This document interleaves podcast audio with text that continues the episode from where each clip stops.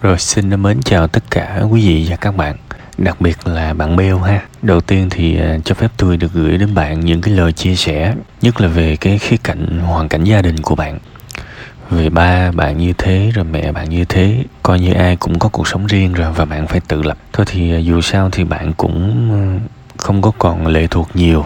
Thì đó cũng là lý do mà trong cái phần tâm sự của bạn á tuy rằng là lúc đầu bạn hỏi bạn tâm sự khá là nhiều, nhưng mà càng về sau thì gần như là phần tâm sự gói gọn lại trong cái mối quan hệ với người bạn gái ha. Thực ra 19 tuổi vẫn là một cái lứa tuổi ờ, tương đối là trẻ.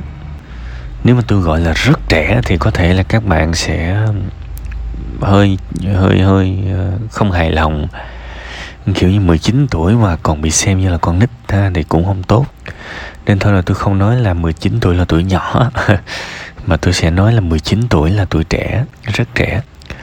Và tình yêu của tuổi trẻ thì nó có sự nồng cháy nó có năng lượng nó có sự chinh phục nó có rất nhiều thứ mới mẻ. Và tôi tôi nghĩ rằng ở cái tình yêu này một trong những cái cách mà thử thách nhau tốt nhất á là tách nhau ra. Và nếu mà không còn nhớ nhau thì có nghĩa là tình yêu đó nó chưa đủ lớn.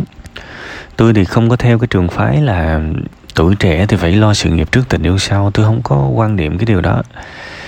Tại vì trẻ yêu khác già yêu khác các bạn. Khi các bạn già rồi các bạn năng lượng ít lại rồi. Cho dù các bạn có rất nhiều tiền thì các bạn không thể nào yêu theo cái, cái kiểu khùng điên khùng điên của tuổi trẻ được. Nên trẻ là phải yêu nhưng mà nó phải ở trong một cái mức độ nào đó. Ví dụ một người đàn ông hay một người phụ nữ mà suốt ngày chỉ có yêu, biết yêu nhau mà không có lo làm ăn thì những cái người đó cũng không có bền. Nên là cái việc mà mình xem tình yêu là một cái mục tiêu, một cái sự trải nghiệm quan trọng trong đời sống này, nó rất quan trọng đó. Ha, tuổi trẻ tầm 20 cho tới 30 thực ra không không không, nhiều khi không tới 30 đâu. Tầm 27 26 27 nè là bắt đầu mình lọc lõi lên rồi. Và rất có thể mình không có còn yêu được như vài năm về trước, nên thôi cứ yêu thôi. Nhưng mà đồng thời đó cũng phải xem một cái mục tiêu khác rất quan trọng là cái công việc của mình, cái sự nghiệp của mình đó. Và tôi nói bao nhiêu lần rồi đó là câu chuyện của giáo dục. Tôi nói thẳng với các bạn luôn là các bạn không có trình độ, không có cỡ nào các bạn các bạn có thể đổi đời được. Các bạn sẽ nghèo suốt đời luôn, tôi nói thật đương nhiên, hãy hiểu đúng cái lời của tôi, trình độ ở đây. Không nhất thiết phải là trình độ ở trong trường. Bạn hoàn toàn có thể rất là giàu nếu bạn là thợ hớt tóc. Nếu bạn là một cái người bán thịt heo quay bán cháo dịch nếu bạn là cái người lụm ve chai, nói thật, bạn hoàn toàn có thể rất là giàu có nếu bạn giỏi những cái lĩnh vực mà bạn làm. Thì tôi cho đó là trình độ để hiểu rõ. Nói thật chứ bây giờ một em sinh viên tốt nghiệp loại khá giỏi trường kinh tế ra mà cho em đó đi điều hành một cái một cái tiệm giao dịch chưa chắc là làm được. Nói rất nghiêm túc, chưa chắc là làm được. Chưa chắc là bằng mấy cô, mấy chú ở ngoài chợ đâu. Nhào vô làm thiệt mới mới thấy cảnh. Đương nhiên các bạn đó sẽ có lợi thế, sẽ có lợi thế, nhưng nếu bạn không có cơ hội và điều kiện để học chính quy bằng tự học, thì bạn vẫn có những cái lợi thế của riêng bạn. Tại vì bạn có thể học mỗi ngày bạn có thể học chỉ cần chuyên một thứ đó thôi mà không cần học những cái môn mà nó dàn trải, đúng không? Nên là hãy chú ý tới câu chuyện trình độ. Thường thường những người như bạn á, coi vậy thôi chứ nó vừa khó mà nó vừa dễ. Tại vì sao bạn biết không?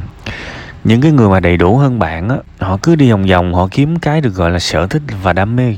Để ý mà xem, ở tuổi của bạn á, người ta cứ loay hoay là không biết tôi thích gì, không biết tôi đam mê cái gì, tôi học cái này, tôi chợt nhận ra tôi không thích thôi, tôi bỏ tôi qua cái khác, ví dụ vậy đó là vấn đề của những người có điều kiện á.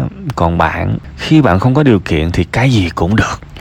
Và tôi cho rằng cái này là cái lợi thế tuyệt vời của những người không may mắn. Hãy nhìn xung quanh đó và nhìn xem cơ hội nào, có một cái nghề nào mà thấy được được, mà lương thiện thì hết mình với cái nghề đó cho tôi. Kể cả bây giờ, ví dụ như đi phụ cắt tóc, đi phụ sửa xe, làm gì cũng được. Mình phải nâng cái đầu mình lên một cách là không bao giờ hài lòng với một cái công việc phụ vặt chỉ để kiếm vài đồng sống qua ngày. Không bao giờ được hài lòng cái đó. Kể cả bây giờ có đi phụ việc thì lúc nào cũng phải nhìn nó xa hơn. Lúc nào cũng phải nhìn một cái vị trí nó cao hơn. Bạn hiểu ý tôi không? Ngày hôm nay bạn có thể là một cái người phụ một cái tiệm cắt tóc thôi. Nhưng hãy phụ hết mình, làm hết mình để chủ thương mình, chủ dạy nghề cho mình.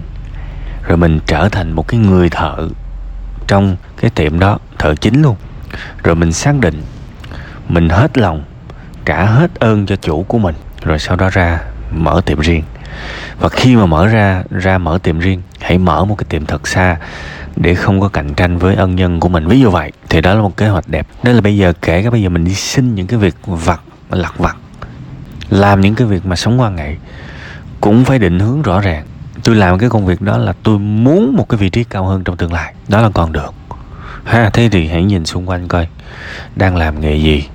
Coi có thể phát triển hơn hay không? Từ cái việc vặt bây giờ, phấn đấu giỏi nghề giỏi nghề rồi sau đó học thêm để ra làm chủ. Và tập cái thói quen đọc sách, tập cái thói quen đọc học những cái tư liệu về cái nghề mình đang làm. Ha, kể cả cho dù có là thợ may, cho dù có là người bán trái cây hay abc gì đó, hãy học thật nhiều những thứ liên quan tới cái vấn đề mình đang làm. Dù ngày hôm nay mình chỉ là một nhân vật, một cái người rất nhỏ bé cuộc sống này, chỉ là cái người mà một ngày kiếm được 50 ngàn thôi, ví dụ vậy. Nhưng hãy cầu tiến, hãy nhìn lên, và rồi mọi thứ sẽ sẽ đền đáp bạn thôi. Nha, hãy dành thêm thời gian trong đời mình cho cái việc sự nghiệp. Bạn hỏi về tình yêu, nhưng mà tôi trả lời về sự nghiệp, thì nó cũng có nhiều lý do hai bạn có vẻ đang chán nhau. Cãi nhau nhiều. Thì bây giờ tách ra cho đỡ chán. Tách ra cho đỡ chán gặp ít ít lại thôi. Giống như bây giờ bạn thấy không? Ví dụ bản thân tôi nha. Tôi nói thiệt á tôi rất là thích bánh trung thu. Phải lấy mấy cái ví dụ dân giả này các bạn dễ hiểu thôi. Tôi rất là thích bánh trung thu các bạn. Đó là một trong những cái bánh mà tôi rất thích ăn. Mà xung quanh tôi ít người thích ăn lắm tôi không hiểu tại sao. Tôi thấy rất ngon nha. Nhưng mà có cái điều đặc biệt là vậy. Vào dịp trung thu á, là một trong những cái cái cái dịp mà tôi ngán tôi ngán nó nhất. Và lẽ ra tôi phải ăn rất nhiều trong dịp trung thu thì tôi lại hầu như chẳng ăn bao nhiêu. Tại vì sao? Ăn nó ngán thôi chứ chả có gì hết. Tại vì một cái bánh trung thu nó bự mà mà xung quanh tôi chẳng ai thích ăn cả. Nhưng bây giờ tôi cắt ra một cái thì tôi phải ăn hết.